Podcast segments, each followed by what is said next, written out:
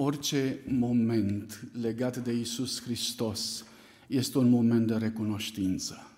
Noi nu vom putea înțelege niciodată ce a însemnat și ce este Domnul Isus Hristos pentru noi, dacă în sufletul nostru nu se instalează această emoție, acest sentiment al recunoștinței. Oamenii discută și dispută existența Domnului Isus Hristos. Discută și dispută prezența Lui în Betleem și așa mai departe. Dar dacă în sufletul nostru nu se poate naște o imensă recunoștință pentru El, atunci toate aceste lucruri despre care vorbim sunt lucruri care nu vor reuși să ne ajute cu absolut nimic. Acesta este sensul poeziei pe care am ascultat-o. Deci, Doamne, dacă ai vrut Tu așa, e atât de frumos. Vorbim despre, despre momentul acesta al uh, prezenței Domnului Isus Hristos în istoria noastră, moment pe care îl numim, uh, iertați-mă, Emanuel, și care începe o epopee, o epopee cerească, cu repercursiuni extrem de adânci în ceea ce, privi, în ceea ce privește istoria noastră. Uh, deși Betleemul este undeva la jumătatea istoriei, semnificațiile și repercursiunile lui, foarte interesant, se aruncă în trecut, dincolo de Betleem și în viitor, de asemenea, dincolo de Betleem. Pentru că datorită prezenței lui Isus Hristos între noi, datorită nașterii sale în Betleem, a fost luat Enoch la cer răpit Ilie. A ieșit poporul evreu din Egipt. S-a înscris o istorie a mântuirii datorită acestui eveniment deosebit. Și totuși, uitați ce zice Gala Galaction în 1958. Acest om care a mai tradus Biblia încă o dată pentru poporul român și a pus-o în mână simțind nevoia să îmbogățească sensul Scripturii în înțelegerea lui față de noi.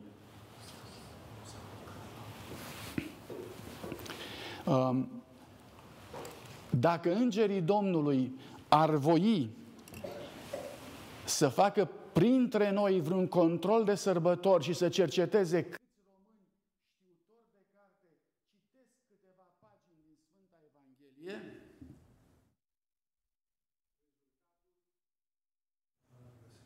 ar înveseli adâncurile iadului. Deci cam ce vrea să spună?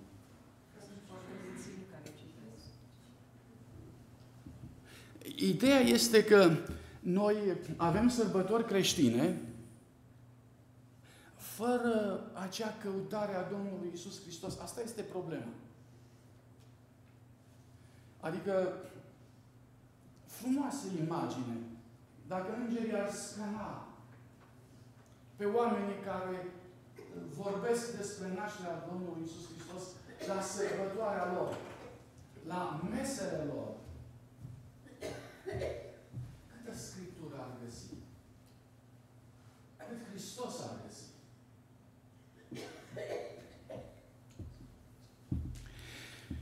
Voi sta aici. Pornind de la această realitate, vă voi invita să ne gândim la noi și să intrăm puțin în noi înșine pentru a vedea dacă într-adevăr noi sărbătorim sau nu pe Iisus Hristos. În viața noastră. Că vă spuneam și altă dată, nașterea Domnului Iisus Hristos nu este un eveniment de sfârșit de an, ci este un eveniment de viață.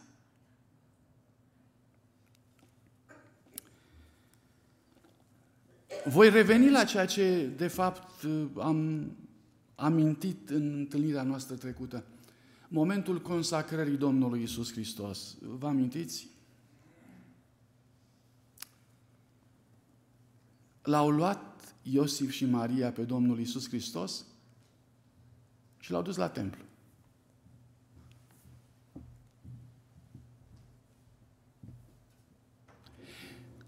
Era de așteptat ca templul să fie motorul de inteligență care în zilele respective trebuia să freamăte în căutarea lui Isus Hristos, în căutarea lui Mesia. Trebuia ca toți oamenii din vremea respectivă să fie foarte atenți, pregătiți, trebuia să se întâmple ceva și ei trebuiau să aștepte acel ceva.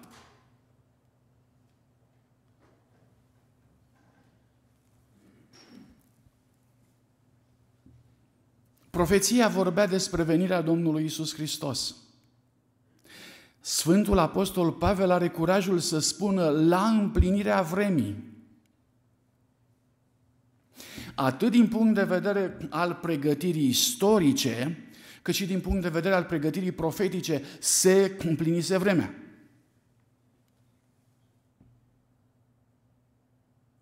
Când magii au bătut la poarta Ierusalimului în căutarea lui Mesia, acesta a fost un semnal de alarmă foarte puternic pentru Ierusalim. Că ar trebui să fie gata să recunoască un eveniment care era în desfășurare, în desfășurare profetică. Cu alte cuvinte, în momentul acela, Templul ar fi trebuit să fie plin de oameni foarte alerți să vadă ce se întâmplă și ce vrea cerul de la ei. Legătura cu cerul ar fi trebuit să fie din ce în ce mai profundă, mai puternică.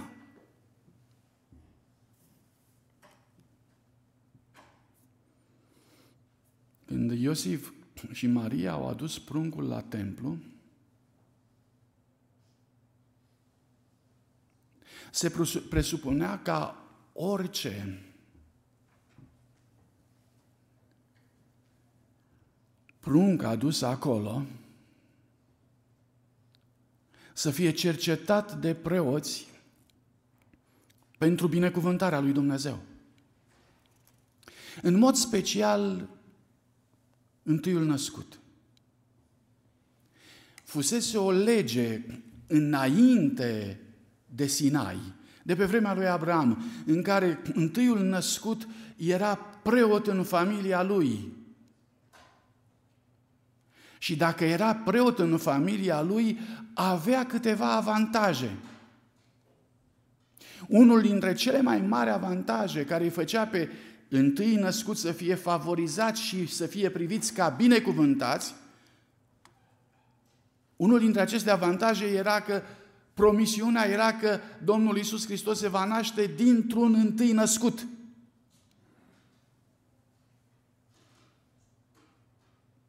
Mai târziu, când în locul întâilor născuți la preoție a fost înscrisă seminția lui Levi și ei s-a dat preoția, în momentul acela Dumnezeu n-a dorit să îngroape semnificația întâiului născut. Și pentru că această semnificație să continue mai departe, Dumnezeu a zis, fiecare familie, în momentul în care are un întâi născut, trebuie să-l răscumpere. Iar actul de răscumpărare al întâiului născut aducea aminte de același lucru ce anume că Iisus Hristos va veni din rândul întâilor născuți. Evident, mai era o semnificație istorică. În momentul în care Dumnezeu a scos din Egipt poporul său, Dumnezeu l-a numit pe Israel ca fiind întâiul său născut. Și a spus lui Faraon, lasă pe întâiul meu născut să plece Căci dacă nu, voi ucide pe întâiul tău născut. Um, cu planul lui Dumnezeu nu era de joacă.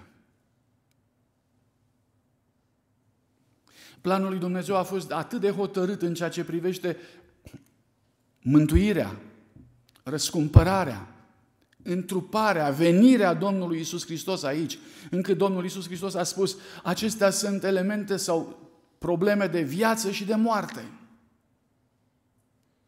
Isus Hristos va veni aici cu orice preț. Și aceia care se vor împotrivi venirii sale vor trebui să știe că sunt vrăjmașii lui Dumnezeu. Asta a fost sensul acelui târg. Lasă pe întâiul meu născut să plece, dacă nu voi ucide pe fiul, pe întâiul tău născut. Și în momentul în care egiptenii s-au opus lui Dumnezeu, ei au pierdut într-o singură noapte floarea națiunilor, toți întâiilor născuți. Inclusiv, inclusiv candidatul la tronul faraonului.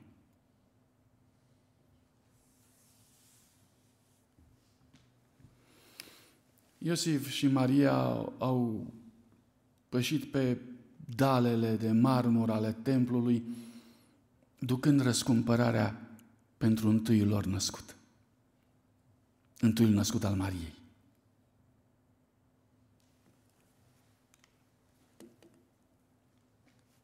Aminteam și data trecută, preotul l-a luat insensibil. Și asta este marea problemă. Insensibil. Vreau să mă întreb, mai citeau Scriptura? Așteptau venirea lui Isus Hristos. Cum îl așteptau? L-a luat în brațe.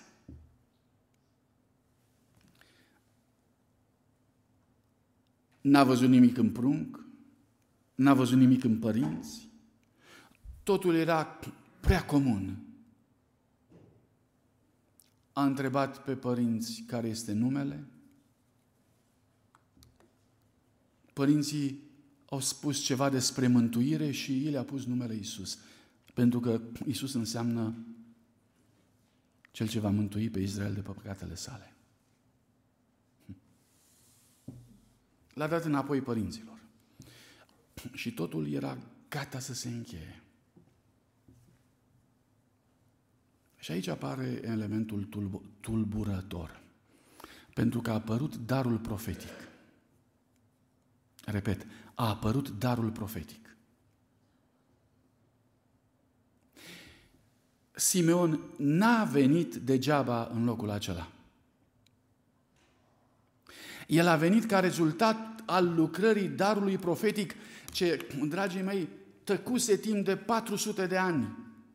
De 400 de ani, cuvântul lui Dumnezeu nu mai vorbise acestui popor. Ultima carte care fusese scrisă de darul profetic sau de spiritul profetic fusese cartea Maleahi. De la Maleahi până în momentul acesta nu se mai auzise nimic. Se mai auzise ceva în momentul în care fusese gata să se nască Ioan Botezătorul. Tatăl său, Zaharia, preot fiind la rândul său în templu, a fost vizitat de darul profetic la rândul său. A fost mut datorită faptului că nu a crezut cuvântul lui Dumnezeu.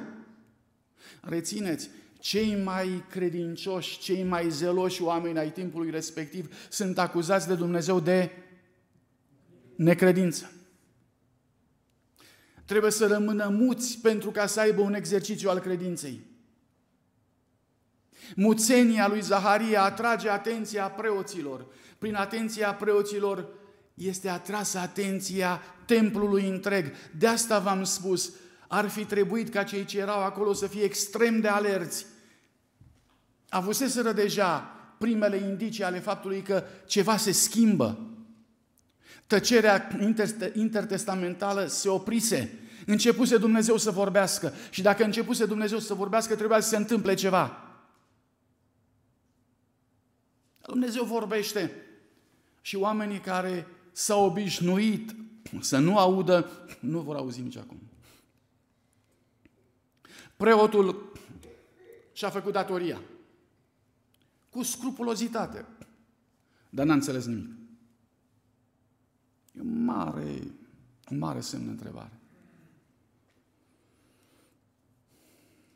Vă rog să, vă, să ne gândim la noi. Ne facem datoria. Înțelegem ce vrea Dumnezeu de la noi? Și în momentul în care preotul n-a înțeles nimic, din nou darul profeției a venit lângă preot.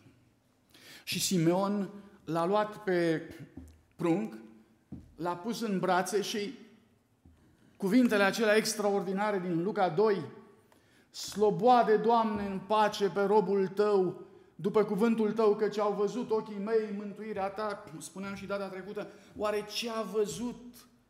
Ce a văzut Simeon? Ce n-a văzut preotul? Momentul ăsta împarte lumea în două. Oameni care văd și oameni care nu văd. Lângă el era o altă prorociță, în vârstă, Ana, de asemenea. Se atașează și darul profetic vorbește de dori. Spuneți-mi, vă rog, ce s-a întâmplat cu preotul? Bănuiesc că preotul a auzit, nu? Bănuiesc că preotul a stat acolo și a văzut prezentarea pruncului înaintea lui Dumnezeu de prorociță care stătea la, la, la templu și care era recunoscută de cei, ca, ca fiind, de cei de acolo ca fiind prorociță. Și acest bătrân care vine și de asemenea vorbește sub inspirația Duhului Sfânt. Și preotul vede toate astea. Și Se schimbă ceva? Se schimbă ceva în preot? Se schimbă ceva acolo?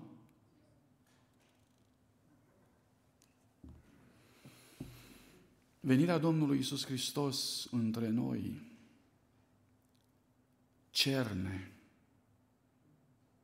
Cuvântul lui Dumnezeu spune că va întoarce lumea cu susul în jos va umple cu daruri pe cei săraci după cuvântul lui Dumnezeu și va scoate afară pe cei care sunt bogați, care spun că s-au îmbogățit, nu duc lipsă de nimic. Pe aceștia îi va scoate afară.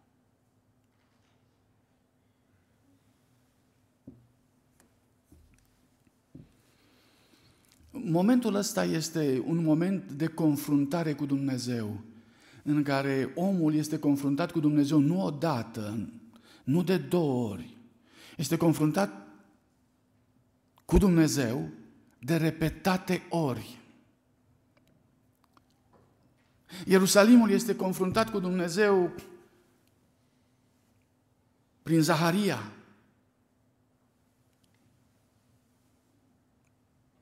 Este confruntat cu Dumnezeu prin venirea magilor, prin venirea păstorilor,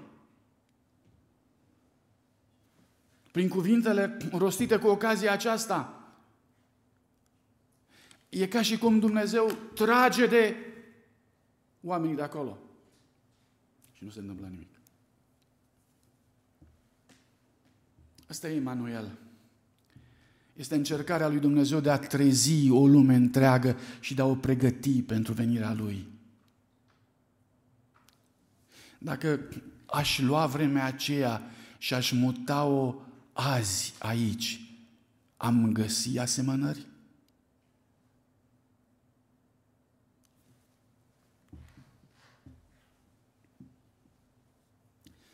O istorie întreagă a vorbit Dumnezeu despre Emanuel.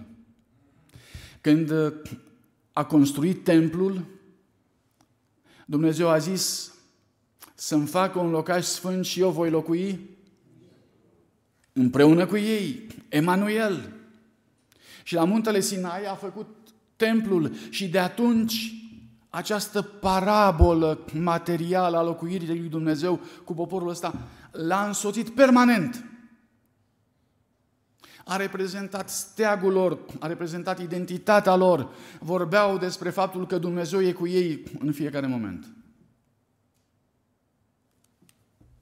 În Psalmul 47 și 8, psalmistul mai târziu ia simbolul acesta al templului și îl aplică la Domnul Isus Hristos foarte puternic. Auziți, atunci am zis, iată-mă că vin, în sulul cărții este scris despre mine, vreau să fac voia ta, Dumnezeule, și legea ta este în străfundul chivotului sau al inimii mele.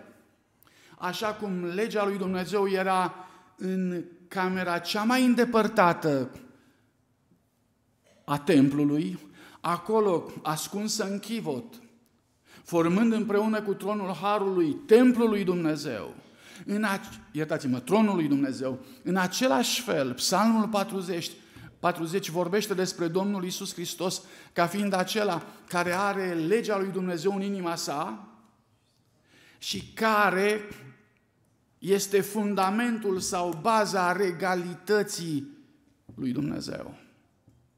Iată-mă că vin, în sulul cărții este scris despre mine, este vorba de profețiile mesianice la care se face referire din abundență.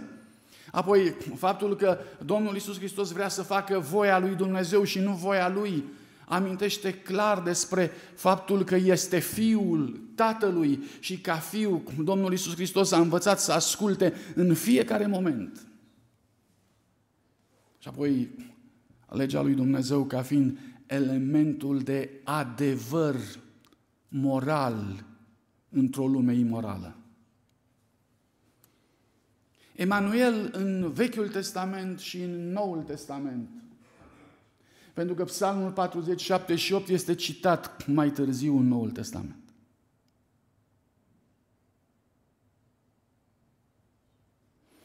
Este perspectiva aceasta deosebită în care Domnul Isus Hristos spune că aceasta ar trebui să fie schema sau norma de existență a fiecărui creștin. Fiecare creștin ar trebui să vină să facă voia lui Dumnezeu și legea lui Dumnezeu să fie în străfundul inimii sale, ca în chivot.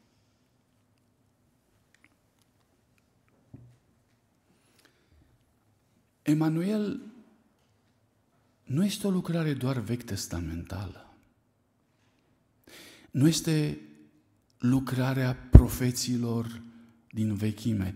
Este lucrarea nou testamentală a venirii lui Isus Hristos și nou testamentală până la venirea Domnului Isus. Vă amintiți de faptul că Apostolul Pavel ne atrage atenția că omul structural este un templu. El are structura templului sau a tabernacolului din Sfânta Scriptură. Există în uh, ființa unui om, există sfeșnicul care aduce lumină, există pâinea prin care omul trăiește, există altarul tămâierii simbolul rugăciunii și există locul prezenței lui Dumnezeu, acolo unde este legea lui Dumnezeu și crucea sau și harul,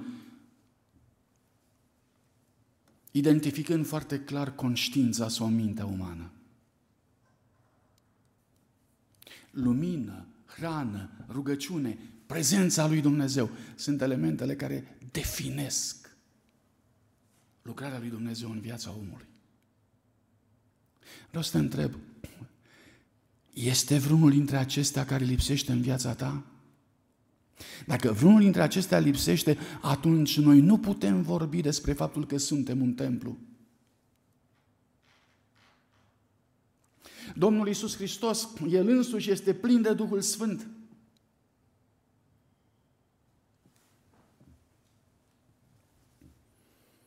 În Luca 1 cu 35, îngerul i-a spus Mariei, Duhul Sfânt se va coborâ peste tine, puterea celui prea înalt te va umpri, de aceea Sfântul care se va naște din tine va fi numit sau chemat Fiul lui Dumnezeu. Îmi place să înțeleg că Domnul Isus Hristos a fost acoperit, păstrat prin puterea Duhului Sfânt. Legătura lui cu Tatăl a fost permanent realizată prin Duhul Sfânt. Evident, Domnul Isus Hristos a fost pe pământ, Tatăl este pe tronul cerului, dar legătura dintre ei a fost permanentă datorită faptului că erau împreună în Duhul, în fiecare zi. Așa cum tu și cu mine putem să fim împreună în Duhul Sfânt în fiecare zi. Imaginea asta ar trebui să ne ajute foarte mult să înțelegem cam cum ar trebui să ne ducem viața noi.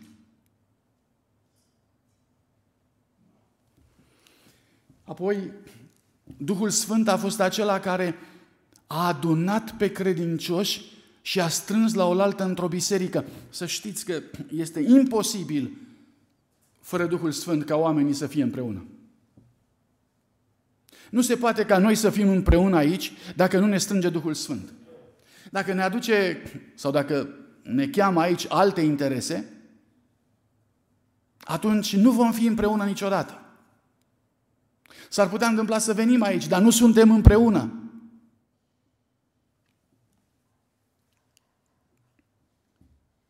Acolo unde sunt doi sau trei adunați în numele meu, să știți că sunt și eu în mijlocul lor. Matei 18 cu 20. Fraților, tare frumos. De ce doi sau trei? Știți că în vechime nu se putea lua nicio decizie juridică fără prezența a doi sau trei martori. Creștinii, doi sau trei, ei funcționează ca martori ai lui Isus Hristos. Ei nu sunt o adunătură de orice fel. Ei sunt martorii lui Isus Hristos care s-au adunat acolo pentru a depune mărturie pentru Isus Hristos. Nu vă descurajați dacă sunteți doi, pentru că sunteți doi martori. Sunteți trei martori. Adunarea dumneavoastră la oaltă nu este o adunare de orice fel, ci este o adunare care impresionează cerul prin mărturia dumneavoastră, care este consemnată la nivel de rang ceresc în deciziile de justiție eternă care se iau doi sau trei. Și se numește biserică. Dacă sunt mai mulți, aș vrea din tot sufletul să pot să ridic biserica la rangul ei, la calitatea ei la care a ridicat-o Domnul Isus Hristos. Biserica nu e adunătură. Biserica e adunare.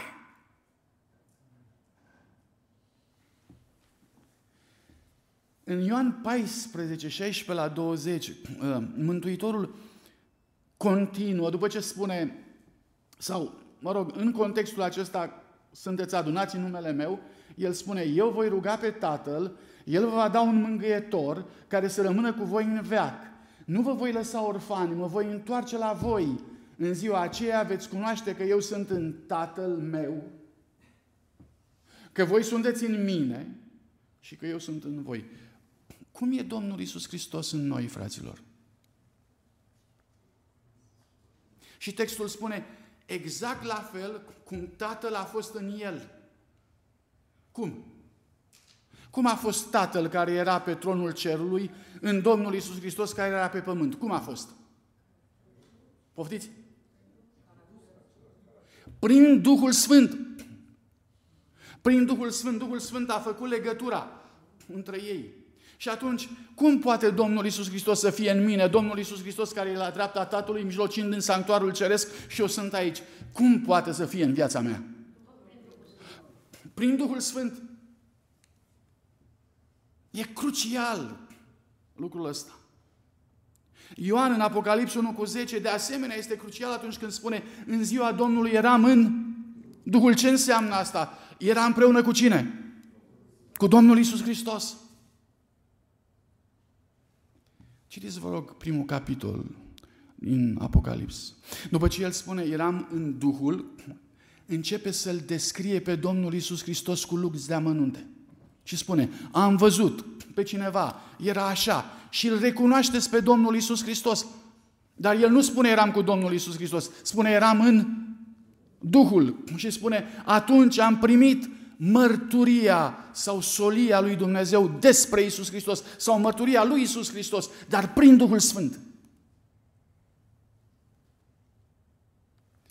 Aș vrea să înțelegem că este vremea să nu mai rămânem singuri pe pământul ăsta. Viața noastră pe pământul acesta, fără Duhul Sfânt, este fără sens.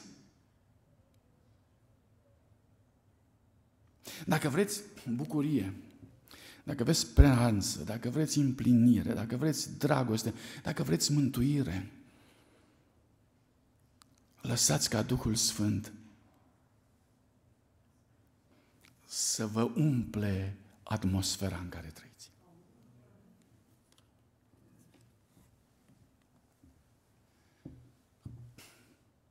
În ziua de cinzecime, Duhul Sfânt a adunat de peste toți, toți oamenii care au, l-au auzit pe Iisus Hristos și care au crezut în El.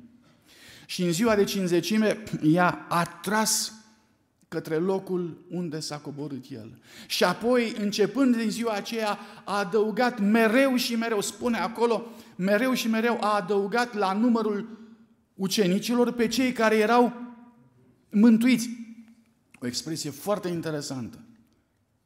Tatăl lucra în inimile lor, Tatăl realiza mântuirea în inimile oamenilor, iar Duhul Sfânt ce făcea? Îi aduna.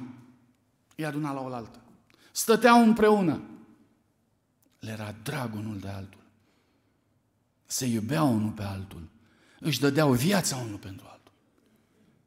Pentru că știau că fiecare dintre frații lui, lor, este de fapt un fiu al lui Isus Hristos.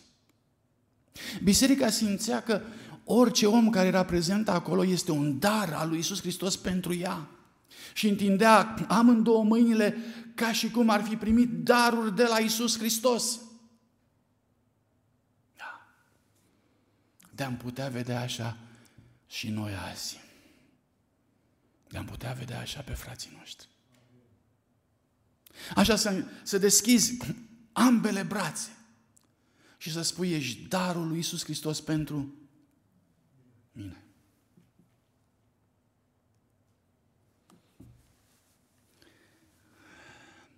Așa i-a lăsat Iisus Hristos să aștepte. Și le-a spus, păstrați. Păstrați cu tărie.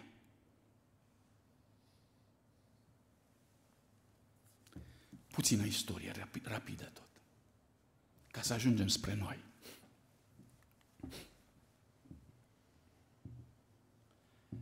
Din secolul 1, biserica a început să-L piardă pe Iisus Hristos. Apocalips 2, 4 și 5, uh, știți, îi spune bisericii Efes. Ce am împotriva ta este că ți-ai părăsit dragostea din tâi. Spuneți-mi, vă rog, cu ce începe pierderea lui Emanuel? Potiți? Cu dragoste. De acolo începem să pierdem.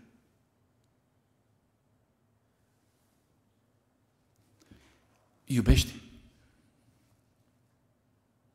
Iubești pe frații tăi cu toată inima. Acolo e Emanuel. Sau nu e Emanuel. Și apoi, ă, textul nu ne lasă acolo. Zice mai departe, pocăiește-te și întoarce-te la faptele din tâi. Păi, Doamne, mi-ai spus să iubesc, nu mi-ai spus să fac și fapte.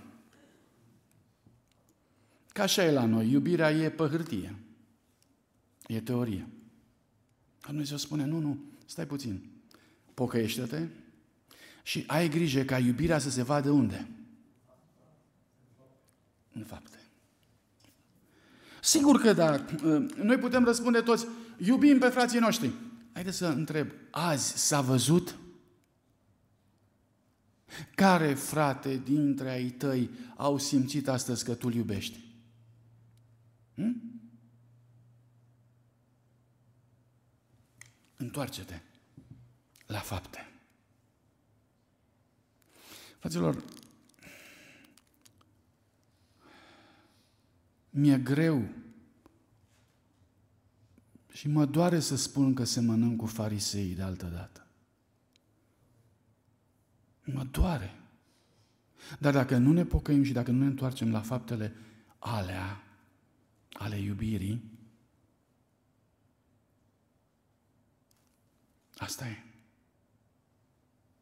Mai departe. Întrebarea este, dacă nu iubeau, ce îi ținea la oaltă atunci? Că știți că biserica din secolul I era totuși biserică ferventă, puternică. Ce îi ținea la oaltă? Haideți să înțelegem puțin istoria Noului Testament prin ceea ce se întâmplase mai devreme cu iudeii. Auziți, Hristos Lumina Lumii, pagina 30. Ura față de romani și îngânfarea națională și spirituală îi determinau pe iudei să se țină cu străjnicie de închinarea lor. Ce anume? Ce îi făceau să vină la biserică?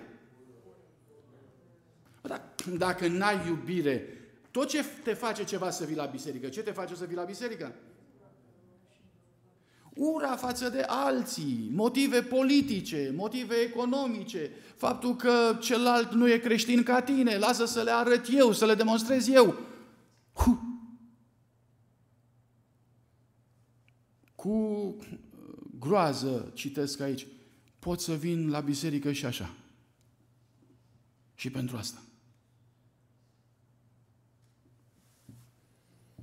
Preoții căutați să-și mențină numele de oameni sfinți, renumele lor, prin aceea că acordau o scrupuloasă atenție ceremoniilor lor religioase. Fraților, nu, să nu înțeleagă cineva că dacă de acum încolo întârzie la serviciu divin, întârzie pentru că e mai credincios. Știți că nu mai acord o atenție la ora exactă, că numai fariseii sunt atenți la ora exactă. Eu vin la și 10 ca să arăt că sunt mai... că nu țin cont de... Noi avem capacitatea asta să înțelegem lucrurile, lucrurile pe dos. Uh, teoria reciprocă întotdeauna funcționează la noi. Dar nu despre asta este vorba. Este vorba că lucrurile astea trebuie să aibă ca fundament dragostea. Emanuel înseamnă efectiv să nu mai poți de dragul lui Isus Hristos. De-aia să vii la biserică. Vin la biserică că nu mai pot. Nu mai pot ce? Nu mai pot să stau acasă. Când că nu mai pot să tac. Dau la colectă cât dau pentru că nu mai pot să nu dau. Totul ține din altceva, totul ține din recunoștință. Repet, în secolul I, prin, prin pierderea dragostei, am început să-l pierdem. Apoi l-am înlocuit. Cartea Apocalipsei vorbește în capitolul 2 în Apocalips că după ce biserica a pierdut dragostea din tâi, în rândurile bisericii au intrat niște, s-au apărut niște fenomene care semănau foarte mult cu ceea ce a avut loc în vechiul Israel. Foarte mult. Acolo, în Apocalips 2, se spune că în istoria bisericii a apărut fenomenul Balaam. În istoria bisericii creștine. A apărut fenomenul ba- Balaam, care era un fenomen vechi testamental, care a funcționat pe vremea lui Balac, când se intre poporul lui Dumnezeu în țara făgăduinței. Și spune, exact așa s-a întâmplat în biserica creștină cum s-a întâmplat atunci. Păi ce s-a întâmplat? Și spune acolo textul din Apocalips 2, Balam a pus o piatră de poticnire. Ce e piatră de poticnire?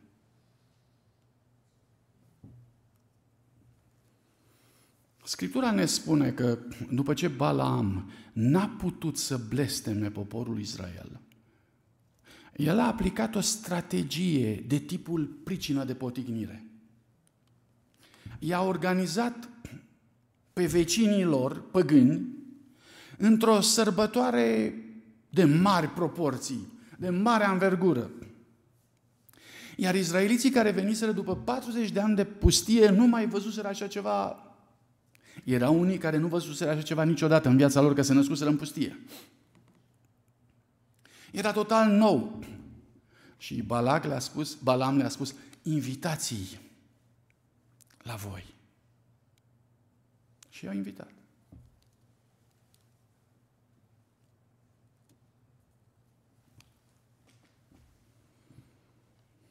Mecanismul a fost același. L-au făcut pe Dumnezeu să se mânie pe popor și să-i pedepsească.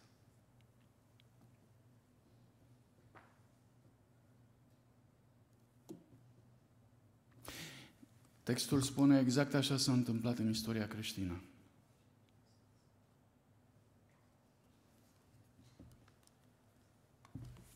Apoi Izabela zice că este o prorociță care a îndemnat pe poporul Israel la adulter și idolatrie, cu alte cuvinte să se închine altor Dumnezei și să facă legăminte de dragoste cu ei, în timp ce păstra căsătoria și cu Dumnezeu. Că asta este adulter, că dacă ar fi divorțat și s-ar fi dus după alții, era cât de cât altfel. Dar ei au păstrat legătura cu Dumnezeu. Cu alte cuvinte, s-au numit mai departe cum? În, în, în, în certificatul de căsătorie ce scria? Creștin.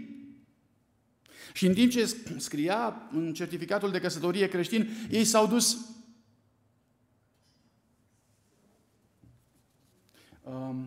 dragii mei, a fost un timp teribil.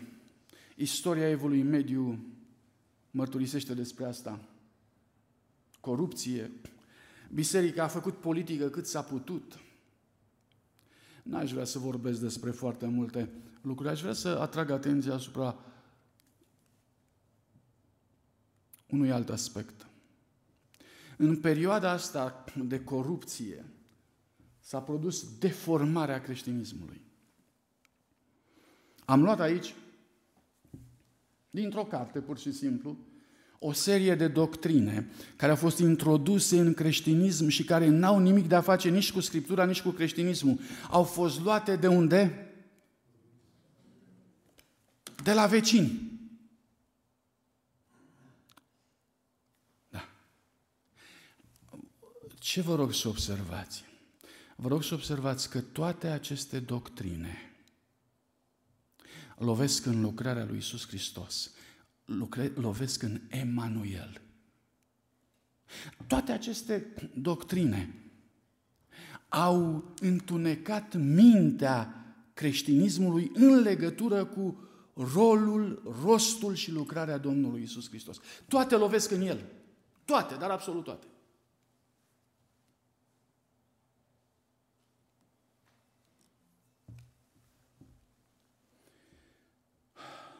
La conciliul din Laodicea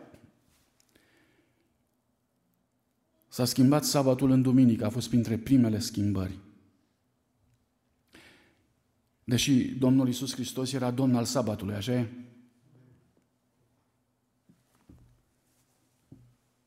Prin anii 337 s-au introdus în creștinism relicvele oamenii au început să se închină la ele, cum se închină astăzi la Sfânta Paraschiva. Da? Pentru ca să nu se mai închine cu ei. Singurul care este vrăi de închinare e Dumnezeu Tatăl prin Isus Hristos. Domnul Isus Hristos ia această închinare și o duce Tatălui. Isus Hristos în condițiile astea nu mai este El cel, cel ce duce închinarea Tatălui, ci cine ar trebui să o ducă? Sfânta Paraschiva. Lovesc în Iisus Hristos. 3. Rozariul, anii 366. Creștinul trebuie să se roage. Rugăciunea ocupă un loc vital în teologia creștină. Cui trebuie să se roage domnul, uh, creștinul? Cui trebuie să se roage? Tatălui, scurt. Prin cine? În numele Domnului Isus Hristos, vă rog, repet pentru a, nu știu câta oară, Na, nu este corect să ne încheiem rugăciunea, ne-am rugat în numele Tatălui, al Fiului și al Sfântului Duh. Asta e formula de botez. Nu le confundați. Domnul Isus Hristos spune, dacă se roagă cineva să se, roagă, să se roage în numele meu și dacă cere ceva în numele meu, îi voi da. În numele lui Isus Hristos.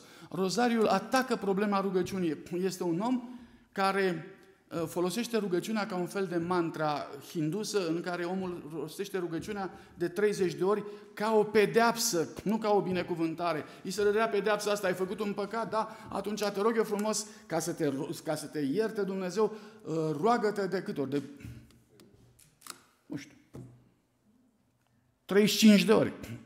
Și pentru ca să nu încurci cumva să te rogi de mai puține ori și să păcătuiești iară, le numărai pe bile. Rozari. Hai să mergem mai departe. Eucaristia înlocuiește Sfânta Cină cu ideea că preotul poate să îl recreeze pe Domnul Isus Hristos sub cuvintele acesta este trupul meu și sângele meu care se varsă pentru voi. Și s-a spus de atunci, ă, pâinea nedospită și vinul must nu sunt doar simboluri luate prin credință, ele se transformă în vin și în trup, iertați-mă, în sânge și în trup.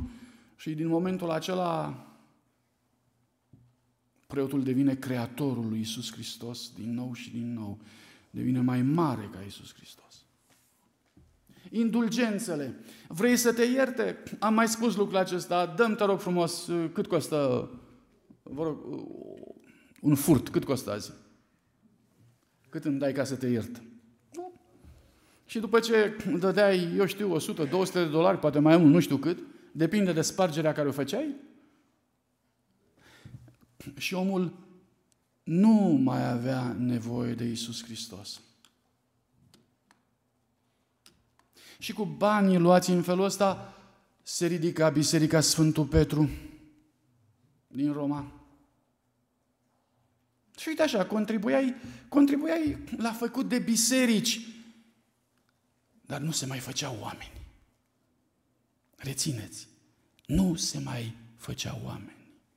Duhul Sfânt nu mai putea să facă temple umane. Făcea temple cu turnuri, cu uși puternice, cu clențe de aur, cu plăci comemorative, cu ce vreți dumneavoastră.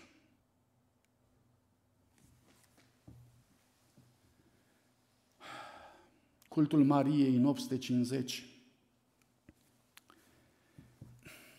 Nu e așa că ți-e greu să te duci la Domnul Isus Hristos să te rogi? De ce să nu aduc? Păi bărbații sunt mai duri, nu? Profesoara mea de limba engleză din Anglia a venit la mine și mi-a zis, Valentine, nu ți se pare că voi, bărbații, sunteți reprezentați din belșug în Trinitate, Dumnezeu Tatăl, Fiul și Duhul Sfânt, toți sunt bărbați, dar am avea și noi nevoie de o femeie acolo? Nu-mi trecuse prin minte niciodată treaba asta, de atunci mă tot gândesc la asta.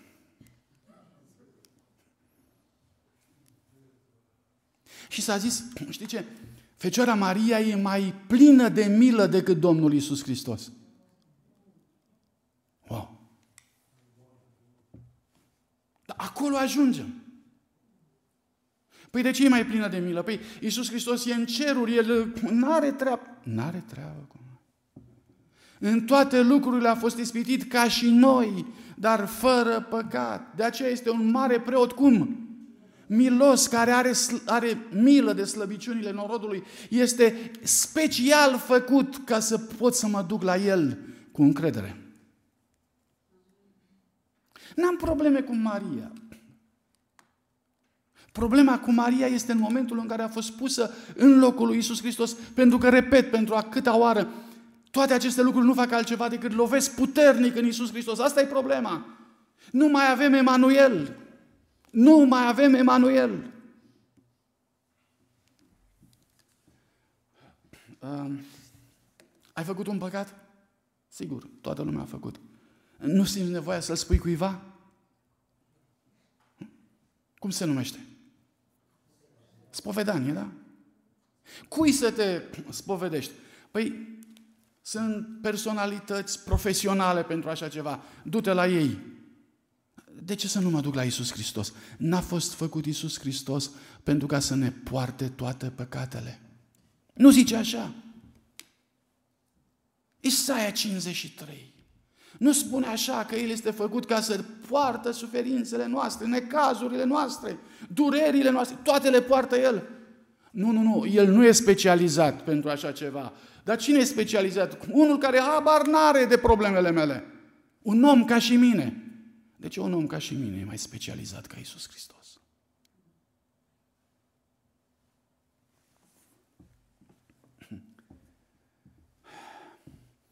În 1299 Biblia este interzisă.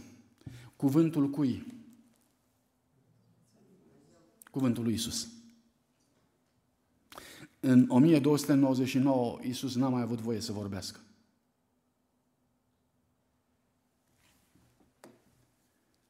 Botezul pruncilor, 1311, era acel simbol în care omul era chemat să se identifice cu cine? La botez. Cu cine? Cu cine era îngropat el în apa botezului? Cu Isus. Cu cine învia el din apa botezului? Cu Isus. Botezul pruncilor este prin stropire, este parțial, este fără mărturisire. În cine lovește? Din nou în relația cu Isus Hristos. În 1563, Conciliul din Trent desăvârșește această listă de atacuri împotriva lui Emanuel atunci când spune tradiția este deasupra Scripturii. Frații mei, am lăsat biserica în mâna Duhului Sfânt. Și am trecut printr-o istorie în care oamenii, tradiția, eu știu, politica, căderile noastre, toate, l-au scos pe Iisus Hristos din istoria și din viața noastră. Nu mai aveam Emanuel. Peste lumea noastră s-a așezat evul mediu întunecat, fără lumină.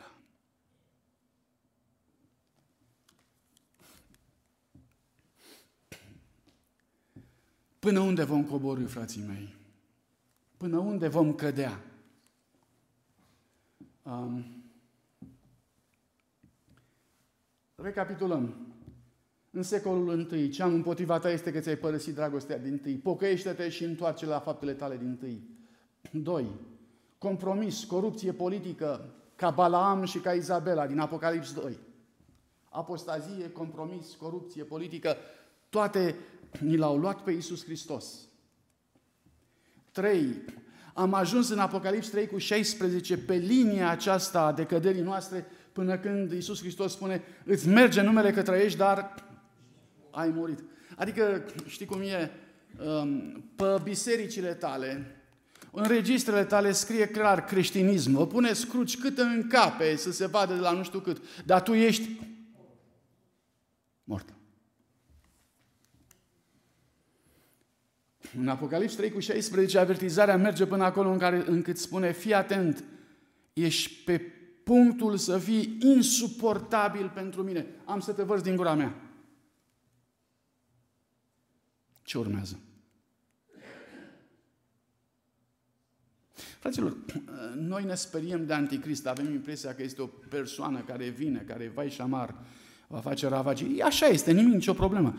Este o fiară care va face ravagii, dar să știți că anticrist are o scară pe care um, istoria urcă încet, încet și anticristul se formează în timp. Iar aceștia sunt pașii care conduc la așa ceva. Pentru că în loc să fie Emanuel, Dumnezeu cu noi, ajungem la anti Iisus Hristos. De ce?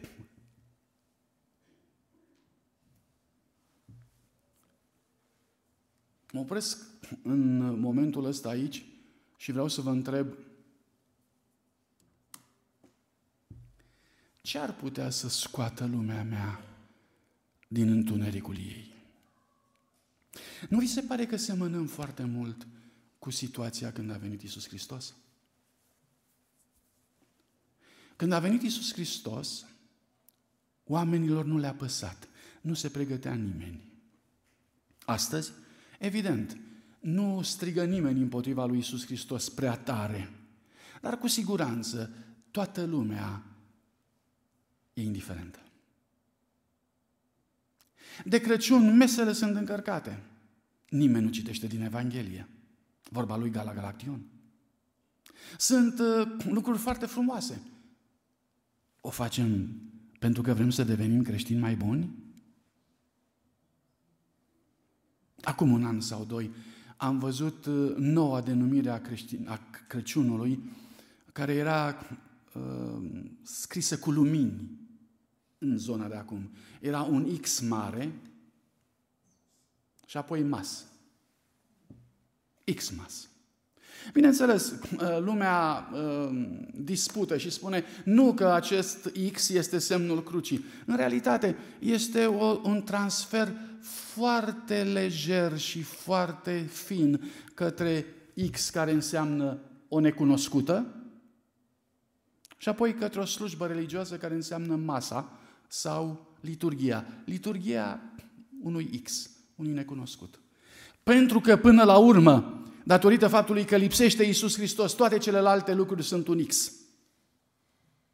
Vreau să vă întreb, ce ne-ar putea scoate de aici? Hm? Marea problemă a lui Dumnezeu a fost că oamenii din Ierusalim, în momentul când se apropia nașterea lui Isus Hristos, nu puteau să fie scoși din inerția lor. Le-a trimis darul profetic, l-a făcut mut pe Zaharia, a vorbit uh, bătrânul Simeon în templu, prorocița, a trimis magii de la răsărit, preoții, iertați-mă, păstorii de pe dealurile Betleemului, a făcut tot ceea ce a putut. Nu s-a mișcat nimic. Ce se poate face cu lumea noastră? Hmm? Nu credeți că ar trebui să ne propunem să avem o masă de sărbătoare cu Cuvântul lui Dumnezeu? Dacă tot o facem, n-ar trebui să fie frumos și cu cuvânt. Frații mei, nu vreau să vă spun să nu aveți cozonaci. Nu. E ok.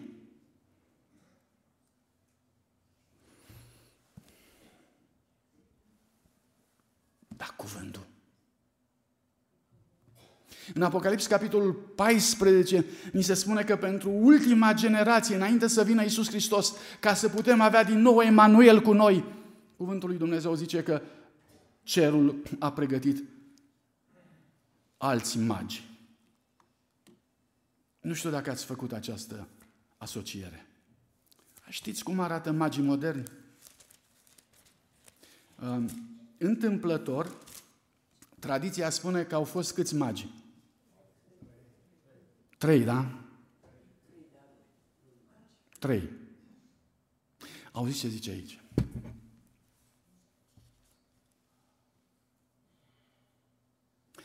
Am văzut un alt înger care zbura prin mijlocul cerului cu o Evanghelie veșnică, să o vestească locuitorilor pământului, oricărui neam, oricărei seminții, oricărui limbi, oricărui norod. Care este Evanghelia? Aceasta.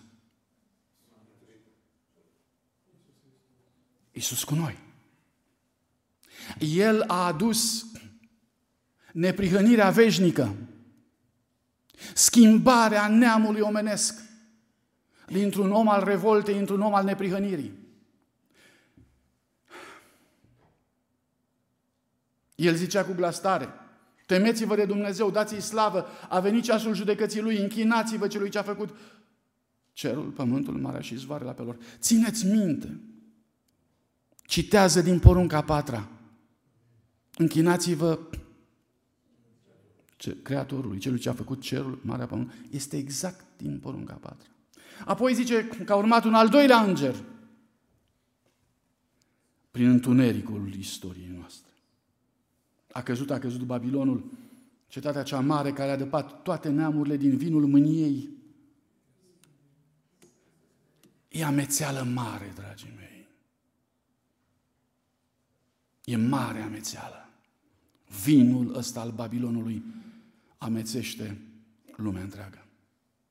Apoi a urmat un al treilea înger și a zis, dacă se închină cineva fiarei, icoanei ei și primește semnul ei pe frunte sau pe mână. Trei îngeri, așa este? Atunci au fost magii. Vă spuneam, întâmplător, tradiția vorbește de trei.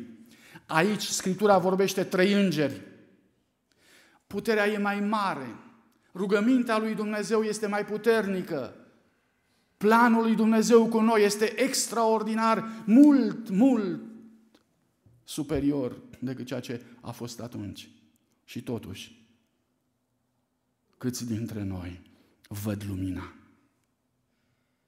Nu uitați, suntem aproape să fim din nou cu Isus Hristos. Emanuel e aici, bate la ușă. Să vă aduc aminte și de textul ăla? Iată, eu stau la ușă și bat. Dacă aude glasul, cineva glasul meu și deschide ușa, voi intra la el, voi cina cu el și el cu mine. Cinați cu Isus Hristos, nu singuri.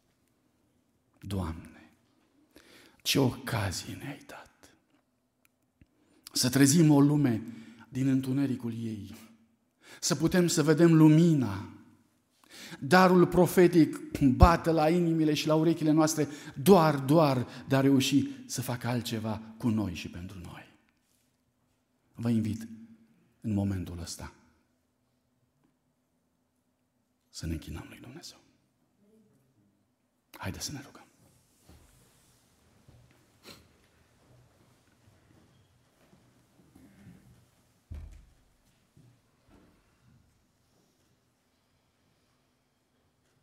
Tatăl nostru, numele scump al Domnului Isus Hristos, ne așezăm sub binecuvântarea Ta în momentele acestea, înțelegând din cuvântul Tău chemarea Ta pentru ca să deschidem viața și sufletul și inimile noastre pentru ca să faci din noi temple ale șederii Tale. Ca biserică Vrem să deschidem de asemenea frăția între noi. Pentru că în această frăție să cobori Tu și să ne strângi la oaltă prin iubirea Ta. Fă, Doamne, să iubim adevărul Tău. Să iubim pe Domnul Isus Hristos și toate acele piedici din punct de vedere al ideilor sau din punct de vedere al obiceiurilor sau al tradițiilor noastre, piedicile care ne împiedică să-L vedem pe Iisus Hristos. Te rugăm să ne ajut să le dăm la o parte. Așează viața noastră într-o supunere deplină față de Tine. Doamne, am dorit să iubim voia Ta și să ne putem ruga facă-se voia ta în viețile noastre. Pentru ca în felul acesta să poți să vii iarăși la noi. Ca și Biserica Adventă, Doamne, te așteptăm de atâta vreme, așteptăm Adventul Tău, te rugăm de, de aceea să vii în primul rând în inimile noastre. Ca apoi să te putem aștepta pe norii cerului. Ne rugăm pentru Duhul Tău cel Sfânt. Doamne, am vrea să fie în sufletul nostru ca El să aducă prezența Domnului Isus Hristos în viața noastră. Să se întâmple nașterea din nou, reînnoirea vieților noastre.